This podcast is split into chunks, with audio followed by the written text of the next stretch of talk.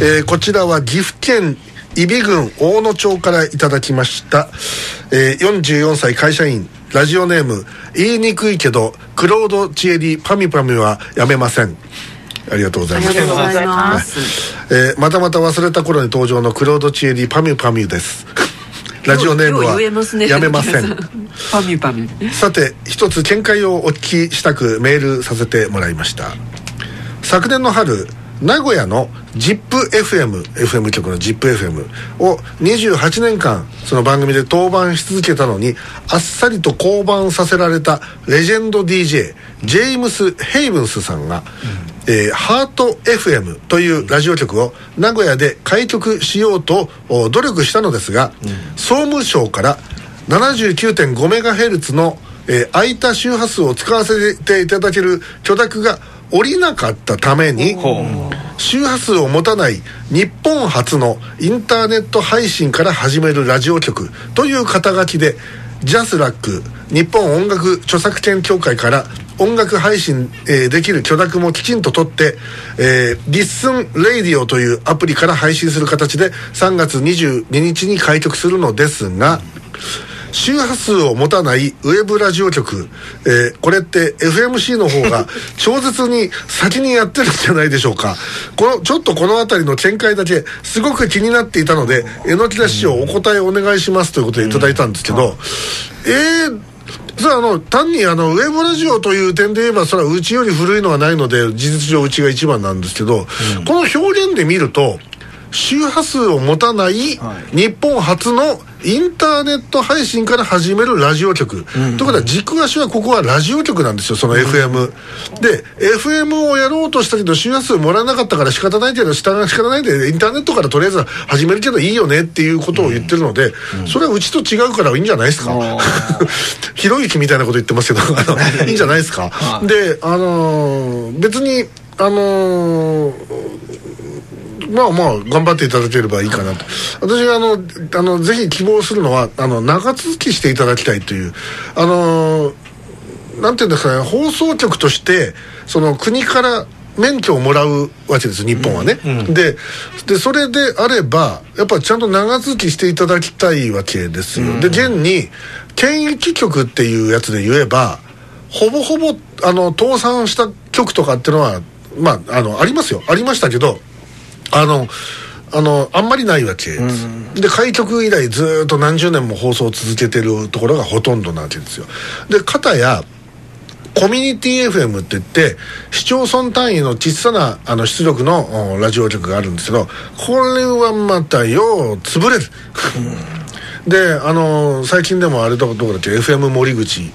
えー、が辞めるんだっけな、うんうん、で大阪で何曲もあのそういう辞めるのが出てくるんですよ、それはあのあの第三セクターでやってて、うん、今ラジオ聞く人いなくなっちゃってるからわざわざその公金を使ってその税金を費やして、えー、ラジオ局を維持するなんてのはもう無駄だというふうに考える、うん、首長さんとかが出てきて、まあ、それで結局そのまあお金を出すのをやめるので、まあ、結局それで回らなくなってやめますと。いうところが何曲もあるんですよ。もうこれがね、私あの全然同情しないんです。あのー、第三セクターだからその工賃が出て当たり前だと思っているスタッフがもしいるとしたら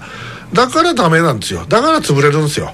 であの、じゃあ公金が出なくなったって言うんだったらえもうだ出な出なくなるの？やったラッキーと思わなきゃダメですよ。え俺たちで好きでできるじゃん。好きにやらせてもらえるじゃんって。だったら俺たちのアイデアでその好きにやらせてもらってこのせっかく免許もらってるんだからこれラジオとしてあのちゃんと俺たちで回していこうやと。で売り上げも上げていこうやっつって頑張りゃいいんですよ。でそれをやれないっつうんだったらその程度のスタッフが揃ってたんだなとしか思えないので私全然同情しないんですね、でなぜかっていうとそうでなくて第三セクターじゃなくてあのまあ言ってみれば単独の NPO だったりあるいは営利法人だったりで、えー、黒字になってるかどうか分かんないけどカツカツの状態で頑張ってるところも何曲もあるわけで。でそれから比べりゃあんたら随分楽してきたんじゃねえのって思うんですね。でそれで、あのー、やめちまうっつうのはなやめやめちまえだよっていう話で。であの私なんかはこのコミュニティ FM っていうのはもう制度化された時からずっと研究してて最初にあのコミュニティ FM 経営者会議っていうのが行われて第2回目の時だったと思いますけどあの1990何年だったっけなあの忘れましたが、えー、函館で行われてで函館に FM いるかっていうこのコミュニティ FM の開局第1号の曲があってそこで会議をやりますっつって全国から集まってでその時吉本の人とかもいっぱい来てましたよ。これから吉本で FM 作るんだっつって、で今のあの ESFM とかあんなんでしょ？そのナンバーとかにある、うん、であのであといろんなところから本当あのやる気満々の人たちが来てて会議が行われて。でうちはあの私はあの結局どうなったかというと騙されたんでその時。あの開局するっていうのがグループが3つあって熊本で。それで私は結局あれだったんですよ。ブラフっていうかねそのまあ目くらまし団体があったんですよ。そこからあの声かけられちゃったもんで、えー、私のところは全然もうあの免許取れるような状態じゃないっていうことが途中で分かったんで私はもう降りたんですけどで結果的に熊本では熊本の中あの新聞社とかテレビ局とかが、えー、ちょっとずつお金を出し合わせて、えー、コミュニティ FM ができて今もやってます。熊本あのシティ FM 今79791だっけ？なんかそんなん。であのー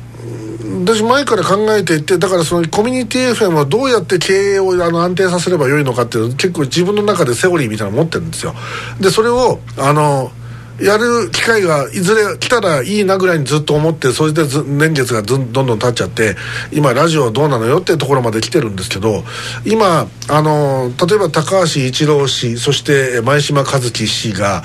えー、非常に防災ということであのテーマに掲げて、まあ、動いているわけですよね。でその防災の中でその電波メディアラジオというのは非常に強い力を発揮できるものなんですね。でそのためにコミュニティ FM というのが制度化されたのにそいつだからあぐらそれにその制度にあぐらをかいて適当な経営とかやってるもんだから次々に潰しやがってあのコミュニティ FM っていうのがダメじゃんよっていうふうになってきたんですよ。でそれについて僕はものすごい腹が立っているんですけどでいつかその機会があるならば本当に一回はやってみたいなとはちょっと思っていてでただ関西でやれるのかというと関西は実は飽和状態で周波数が取れないって話だったんですよねずっと。でそれをね聞いてたんでその FM 森口とかいくつかがやめるっつうんだったらちょっと俺今ムフフっと思ってるところあるんですよ。ええであのじゃあそれでお前榎木がどういうあのあの形でそれをあの経営ができるようにするのかって。それはもうそれはノウハウがこっちありますから。それはもういろいろあるんですけどそれはもうここではお教えできません。真似されたらかなわないから。なのであのー、ただね、うんまあ、今どうなんですかね。あのラジオで本当に皆さんラジオ聞きますか？でも。まずはラジオ聞いてます？いや車の中とかでなんか音楽とかかけます？かけます？ラジオ。まあ松田さん音楽とかあんま聞かないですよねあんまね。まあまあまあまあ、まあ、要は1179 毎日放送とか。ああ、えー、まあああ AM の方8時からいつも始まってる定番の番組とかあるじゃないですか。はいはいはい、えーはいああいうのはもういつも習慣的にまあ車乗ってたら面白く面白くないっていうか暇なんで、ラジオのスイッチ入れたりしますけど。エングさんラジオとか聞く、聞かない？職場とかじゃ流れてないですかラジオ、ああもうネットばっかり聞いてます。あネットで？はい。ああマジ君はあんまりラジオは聞かないよね。もうそれはねちょっと熱熱出してね、ねこの時はねずっとラジオでしたけどね。あのラジオドラマとかなんか面白かったですね。ああえー、ラジオドラマって今あるんですかね？いやあのあのアニメっぽいやつはあるよね。ああ、なんかねラジオドラマとかってよかったですけどね。アニメっぽいのをラジオでやるんですか？だからあのラジラジラジオアニメみたいなラジアメちゃんななんかそんないいんでしょ？なんかちょ声優さんが出てきてなんかこうちょっと。ラジコとかはあれですよね。ネットのあれラジコラジコありますね。えー、きなみこさんはあれですよね？午後2時5分ちょっと一服は聞いてると聞いてますけどいや、あの、今もうラジオ聞いてないです、ね、あ、そうですか。え、午後2時 5,、はい、5分、ちょっと一服は聞かないですか？聞かないですね。ああ。もうあの日本を代表する長寿番組 RKK 熊本放送午後2時5分ちょっと一服、あああとあのね MBEC あの南日本放送、えーの代表する番組「城山すずめ」とか。知らない。ああそうですか。ええまあそういういろんなラジオ番組がオールナイトニッポンはまだあるんですか？あります。ああるんですね。ええ 聞いてね。ええ俺も全然聞いてない「オールナイトニッポン」とか。ええラジオね。だあのあの若い頃聞いてたでしょでも。あハマりましたよ。ええ。何聞いてました？あの松田さんヤングタウン。ヤングタウンヤンタウン。誰が出てた時？さんまとか。あさんまさんま今さんやってますよね。やってますえええ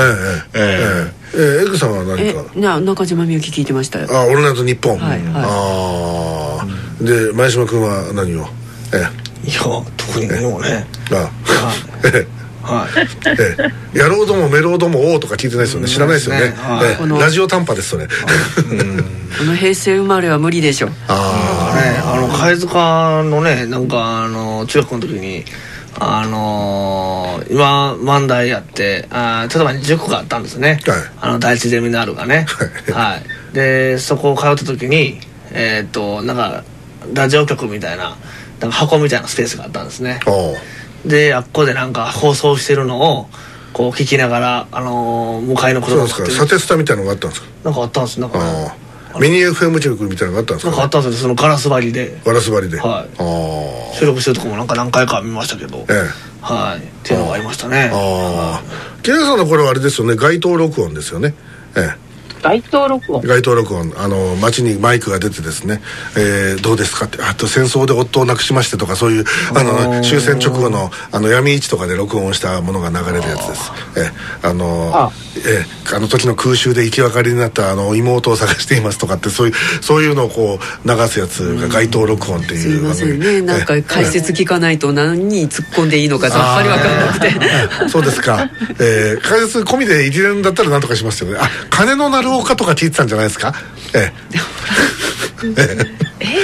あ赤道鈴之助とかそういう。それはアニメです。いえラジオドラマが最初なんです。はいはい。でもともとは漫画ですけどもね、えーという、えーいろいろと語れますけどもね、えー ラジオについてはまたいずれやっていこうと思います、続きましてえー鹿児島県鹿児島市40あ54歳 DTP やってますラジオネーム鹿児島のベース弾きカツン。ございますありがとうございます。先週話題の JR のサービス低下ですがここ最近 JR 鹿児島本線を利用する機会が増えていて乗ってて思うのがこんなに揺れて大丈夫なのかです、えー大阪に住んでいた時は京阪電車と御堂筋線をよく利用していたので当時からそんなに揺れは気にならなかったんですがこちらの列車に乗ると揺れが気になります。本数は少ないし無人駅も増えているし、じえー IC カードのえースゴカが使える駅も限られているしなんだかなと感じます。スゴカっていうのは JR 九州の IC カードです。えー関西でいうとイコカとかピタパンみたいな。スゴカスゴカです私スゴカも持ってますけどもね。おであのー私はスイカです。この間えあのエッグさん熊本行った時に電車乗りましたよね、はいあの、はい。豊肥本線、はい。揺れが結構揺れてませんでした？ガーンとか。あの全然記憶にないということはきっと気にならなかったんだと思います。結はい。構揺れはすごいひどかったですよ。そうですか。でねあのー熊本に関しては、はい。揺れがひどくなったのはあの2016年の4月以降です。あそうなんですか、はい、あれからあのかなり揺れがあの、ひどくなりました。でやっぱ地震によって地盤が結構こういうあのぐにゃぐにゃになってるのもあったんですけどであの後ちゃんと直してないねあれであの線路って古くなるとだんだんこうブレが出てくるんですよ、はい。でそれをちゃんとねあの矯正するためにあのーそういうななんていうのかなそうあの補線をする専用の機械がこうし車両が走ってきて、自動的にそれをこう直していったりするんですけど、どうもそれちゃんとやってないかあの数が減ってんじゃないですか、今までだったら例えば週に1回やってましたとかっていうのが月に1回になったりとか。国鉄じゃないですからね。まあでなんかね。あこれもう池田さんと成り立たないような携帯になっちゃってるんだよね、まあまあだからそういった意味でそのこ JR 九州の車両とか見るとそのねニュースに出てくるいろんなあのリゾート列車とかって結構有名なのが出てきてるんですけど通勤列車通勤電車に関しては結構なボロさですよ。ええ。いやっていうかそのマイナスになってる路線ってあるじゃないですか、はい。もうあっこだけでも国鉄に戻したらダメなんですかね。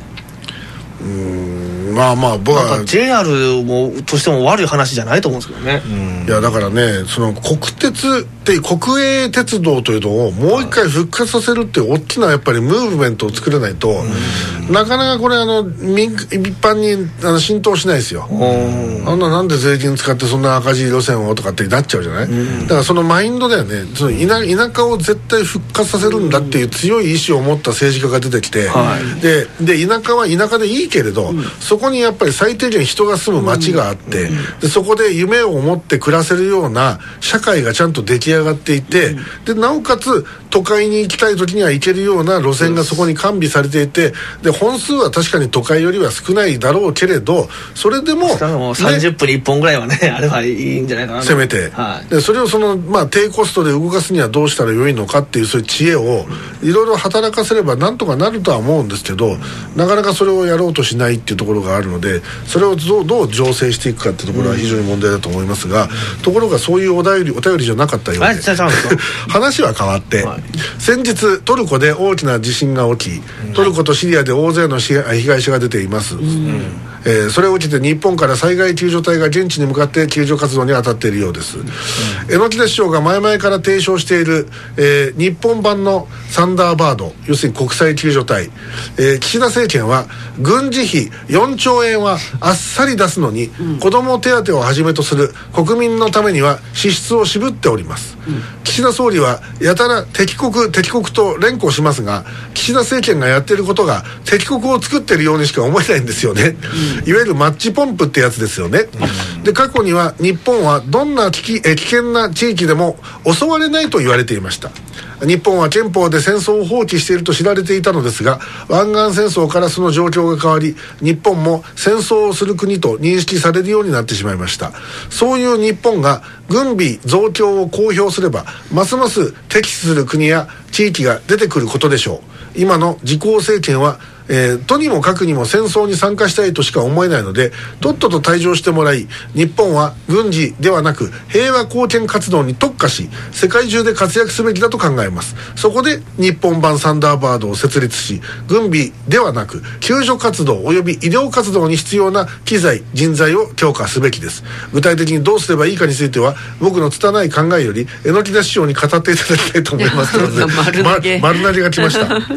えー、私軍隊はいらないとは思ってません。最低限は持ってていいと思ってます。そう思います。はい、であのーそれはどういうものかというと当然敵敵というのは何かってある日本人の生命財産を脅かす何かです。それから日本人の生命財産を守るということであればその何らかの最低限の武器武装っていうのはあっていいだろうなと思うので,、でそれを持ってたからってどこの国も文句言わないと思いますよ。だから自衛隊に関してはどこの国も基本文句言わないはずなんですよ。なので今の自衛隊と私十分だと思っていて、でむしろあの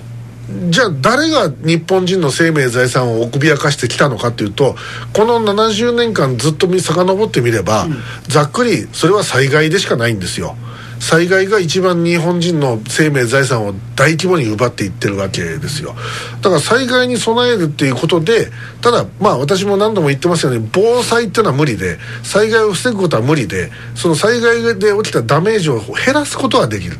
で減らしてそしてそこからそのうん傷ついた方々を一一刻も早く救出しそして日常生活に戻すためのそのさまざまなその活動をするための救助隊というものをやっぱ組織すべきでしょうでこれは。ででやっぱりその自衛隊からやっぱり半分ぐらい僕は割ったっていいぐらいに思いますよ。特に陸上自衛隊なんてあのなんてって言い方するとあれだけど陸自の出番なんてほぼないですからね戦争になって。日本ですよ。日本で陸自の出番って何なんですか？だってあの、完全に侵略されもう上陸しちゃってるでしょその時は。ですね。ええ、で日本で一番大事なのは上陸させないことですからね。空軍と海軍ですね。ね、だから空あの空海がまずあの一つ重要で,、はいでそれともう一つ陸上で重要なのは海に向けてぶっ放す大砲を持ってるようなもんですよ、要するに上陸させないっていうそれが一つですよ、であともう一つはあのいつの間にか上陸してる時あるわけですよ。要するにあの軍隊を装わずあのいつの間にか普通の旅行者を装って何百人も、ね、入ってきてね。それでどっかからか武器をうまい具合に調達してそれでテロ行為に及ぶってことは考えられます、でそれに対応する即応部隊っていうのは当然作れるわけで対テロ戦みたいなのができるんでそれはそれでそういうチームはいていいと思ってるんで。じゃあ日本でその90式だのあの一丸式だのね、あの大きな戦車を立派な戦車あの頃あのあんないい戦車が第二次大戦太平洋戦争の頃にあったら日本も強かっただろうけどね。そうですよね。でももうあのそれのそれの出番なんてほぼないですよ、あれがあれが活躍する時はもう日本列島蹂躙されてますよ、うん、であのだとすればその半分を割いてでも特にその歩兵部隊っていうのにもうちょっと機械化部隊を強化させてブルドーザーだユンボだなんだっていうのを持ってもらってであのあるいは航空部隊も強化して、えー、人を救う救助隊っていうのをもう特化だからもうあもうあんたらはもう明日から鉄砲を持たなくていいと、鉄砲の代わりにもうシャベルやツルハシを持ってくれというぐらいのあのそういうようなチームを作っていくってことが僕はあのもうそろそろやったっていいだろうけどでもやんない、えー、右寄りの松田さんはどうなんですか？軍隊を増強すべきだという。それはねもう言葉遊びだと思います。おう あいやもう情報だと思います。情報？情報、うん、もう軍備より情報。情報戦だ正しい情報。なるほど、はい、で国民の方をちゃんと向いてる政府はいはい。はい、はいはい。はいこの2つがないと、はい、もう何を言ってももう詭弁にしか聞こえないですね。ああなるほど、私の詭弁に聞こえますいやいやもう、まあ、柳さんおっしゃることももちろん分かるんですけど、ええ、分かるんですけど、ややっぱりあの優先順位考えたら、やっぱ武器より情報、ででもその判断材料がないじゃないですかな何にしたって、うん、あの攻撃す、まあ、例えば戦争になったとしても、うん、正しいね敵軍の位置とかいろんな情報がないと、準備もできないわけですよ面白そうですよ、うん。だから情報がもう正しい情報が入ってきてないのに、な何をしろっていうの？みたいな。今のところそういう部分では情報はあるんじゃないですかね、だって日本もあの測地衛星だよないない持ってるしあのアメリカから入ってくる情報で敵がもし動きをこう動き取ってきたらそれはすぐに連絡が来ますからそれはすぐにでで P3C だやれなんだって出せばもうあの敵の敵がどこにいるかっていうの大体分かっちゃう。位置情報ですか？あの、戦略とかなんかそういう。私はそっちの話です。だからあの要はその暴力戦とか、えー、その電子戦じゃないやその情報戦の部分ではまたそれはあのその専門部隊は絶対必要だと思っていて、え特にあのそれを特化するのは、うん、僕はやるべきだと思ってますよ。であのでそれをも簡単に言うと日本に攻め込もうと思わせないように、いろいろその情報宣伝をやってそれこそプロパプロパガンダもやるべきだと思う。でそういうふうにしてやっていけば僕は防衛はそれでいいんじゃないかなと思ってて、でだからその防衛の部分でお金をその使う部分を、僕はもう減らして防災に持っていけっていう防災って減災に、それはそうですね、えというのが私の考えですよ、だからその軍備というかセキュリティ的な軍備なのか、ええ、もう相手を侵略する軍備なのかあそれはいらない防衛のための単純な戦略、あの要は戦力なのかっていうのがわからないじゃないですか。はっきり言って、まあアメリカとやるとか中国とやるとかってがっつり言った時に、じゃあ勝てるんですかって単純に勝てない勝てない。ただ勝てないじゃないですか。勝てない。じゃあどこまで金をつぎ込んだら日本は勝てるんですかって。勝てない。勝てないでしょ。勝てないだから勝てない基本をやったら勝てないのに、その語るなんか戦闘機買おうとかロケットをつけようとかレーダーやろうやないかっていう要は誰かが利権でねおお金を引っ張ってきたいがために言ってるようなことばっかりじゃないですか。だからいらない。本質的に言ったら 勝てないでしょそうですよ。じゃあどうすればいいのって言ったらおのずとね。いやだからだからその戦争にならないようにさせるためにはまず外交ですよ、そうでしょ。外交と情報です。それも間違いない。それも間違いないです、だからその上で、そのまあまあオーバーキルな部分あるわけですよ、日本だってその、持たん。でもいいような武器持ってるわけですよ。さらにそれを買い足そうとしてるわけですから、そうでそれは俺いらないだろうと、それででその分を、そのもうそのグラグラっと来たりザブンと来た時に人を助けない感じじゃないですか、ね、でそれに専も専門的な知識を持って訓練している、今の陸上自衛隊も素晴らしいけれど、よりそれを特化した、あのものにしていった方が、でそれ当然海外にも行けるわけですよ、うん。うん、あのトルコに行きゃいいんですよ。今、そういう部隊があれば、うんうん、一斉に行ってこいっつって、うんうん、で活躍してこいっつって、うん、そしたらもう尊敬を集めるじゃないですか、はいはいはい、僕はそういう日本になった方がいいと思ってるって、はいはい、そうですね、はい今もほとんどまあ言ったらあれですけど属国的なところの動きで、うん、あの西側 NATO の一員として日本がこうアメリカの後ろにへばりついてですよね。まあまあしょうがないですよ。そのまま。清和会がそういうやつなんですか あのもうもうもうアメリカ様のおっしゃる通りに言ってでも情報が降りてくる情報そのままもう疑うことなく、うん、ああそうですね。やっぱりねロシア悪いですよね。岸田はだっていもう犬ですから、おじいちゃんの頃から CIA ですからね、いややってるわけじゃないですか、あの全国のあのあの愛犬家の皆さん本当に犬という表現をお詫び申し上げます。ちなみに自分は犬派です、私もあの猫と犬別にどっちでもいいですけどまあまあとりあえず犬派と言っておきましょう。まあまあ、まあ、トトのつまりがそこから抜け出さないとやっぱりダメだっていうことですよねあのまあまあ少なくともね、うん、今私がこの日本版国際救助隊って言ったとしても、はい、今の政治家どもがそんなものをねやるようなあの頭は持ってませんわ。持ってないですね、だからやっぱそこからねひっくり返さなきゃいかんのですが、はい、これはもう早くねあの前島君そして高橋一郎氏に頑張っていただいて、ええ。地域政党一読さんが、はい、これがあの国政政党一読さんになっていただいてそしてさらに、えそして最終的に最終的に高橋一郎内閣ができてですね前島和樹官房長官が登場してですよ、はい、それ私と松田さんが草場の陰から、うん、えー、あのこうあの、えー、頑張れと言ってるという今から30年後ぐらいの姿を今想像しながら、えー、木田栄子さんの意見を聞いてみましょう。なんで私なんで意味がわからんです。なんで私に飛ば飛飛ぶ飛ぶんですか？いやいやこれあのねあの高橋政権を見てみたいかなというのを聞いてみたかったんですけど。いやいやあのはい。待てんな。そうね確かにもう死んでるかもしれない 三十三十年後っつったら、えー、前島君いくつ？えー、っとこれが55歳でしょ？55歳ですねまだまだ若いね55、うん俺は俺はまずいよ、えー、90 歳。90ぐらいだもん。俺俺90なんて生きていた生きていたくない。大丈夫です。チューブだらけにして。いやいやいやそんなあの老人 X みたいなの嫌だからね俺。えー、えー、まあまあともかくそういうことで。まあ本当でもこの何なんですかこれ岸田っつお父っつぁんは。ほら蓄膿症で大概頭がおかしいんじゃないかと思ってたんですけど。あの、海海が溜まっておりますよあの人は。もうあのええまああのね蓄膿症の辛さは私もよく知っとるんですけどね。痛いですよ。めちゃくちゃ痛いですよ。あの私上顎動炎っていうのやりましたけどね。夜中に飛び起きるからね。痛くて。それでボルタレンかなんか飲んで10分間ぐらい我慢しなきゃいけないな聞き始めるまで。大変だったですよ。ってそんな話どうでもよかったですかね。ねえ。なんかやっぱもう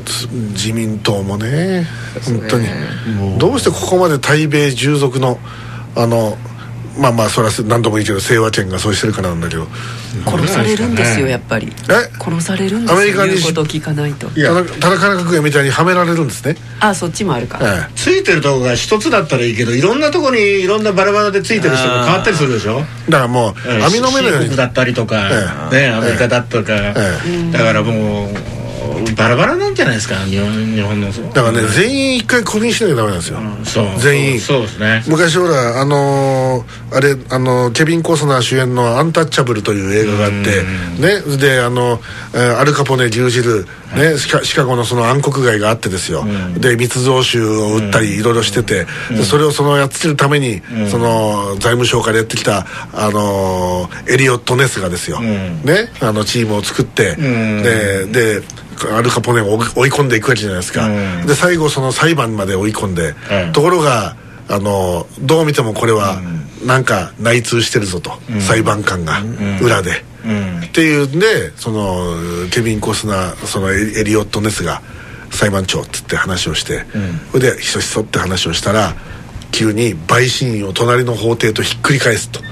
変えるって言い始めて、それでカポネが大慌てをし始めるけどそれではもう止まらずそのまんま有罪になってしまうという、結局だからその裁判長もあなたあんたのねあんたの名簿の中に実はな名前があるんだよっていうことをこ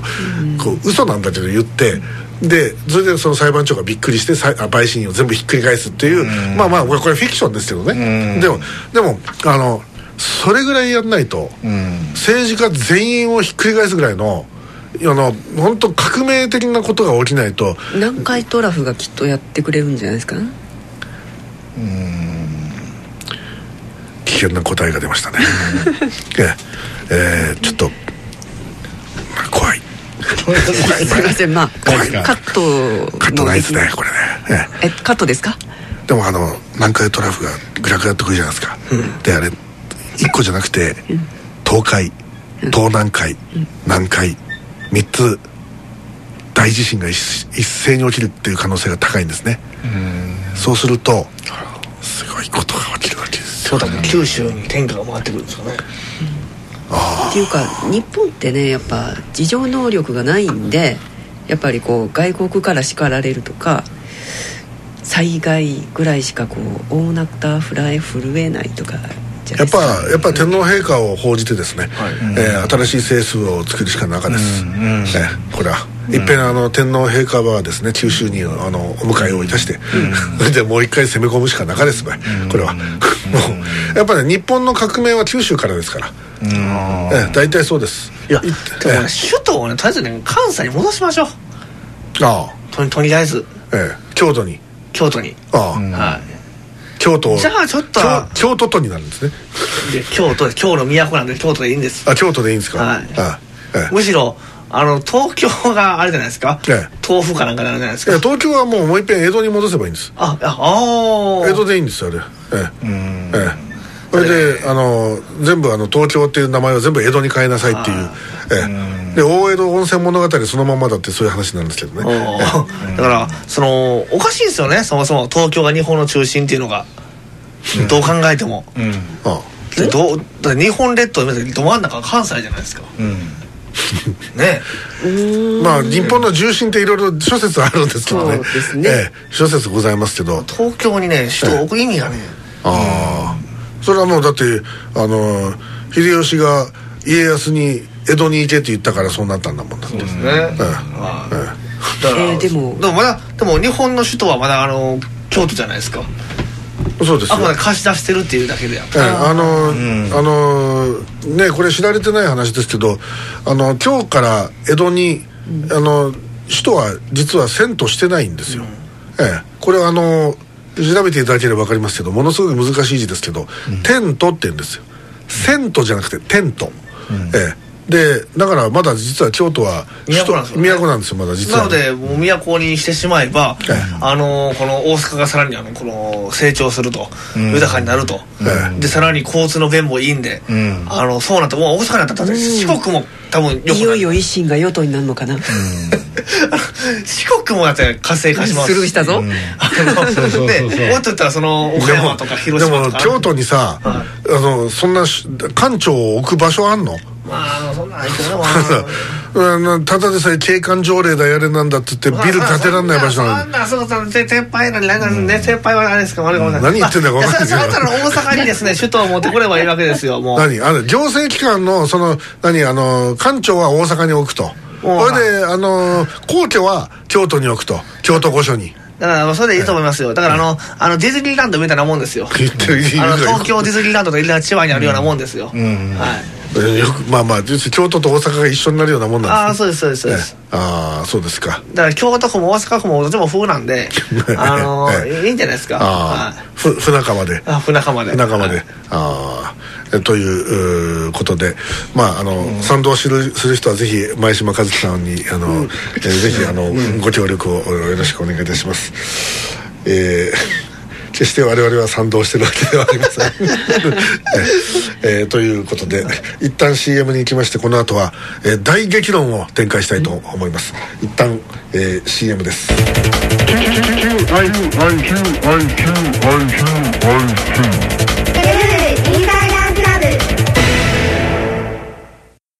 これあげる。何これ？知ってる。これ痩せるやつでしょ。そうちょっとやってみなよ。え？ー、な本当？内緒だよ。ねえねえちょっと待ってよ。ねえねえ言ってよ。ちゃんとお金払うからさ。いいよ。やったー。いくらでも払うから。ねえお願い。マジでないとやばいんだよ。じゃあ相談してみるよ。ありがとう。何でも言うこと聞きますから。お願いします。あれがないと友達のふりをして納豆は近づいてきます世界のファッション、玉金。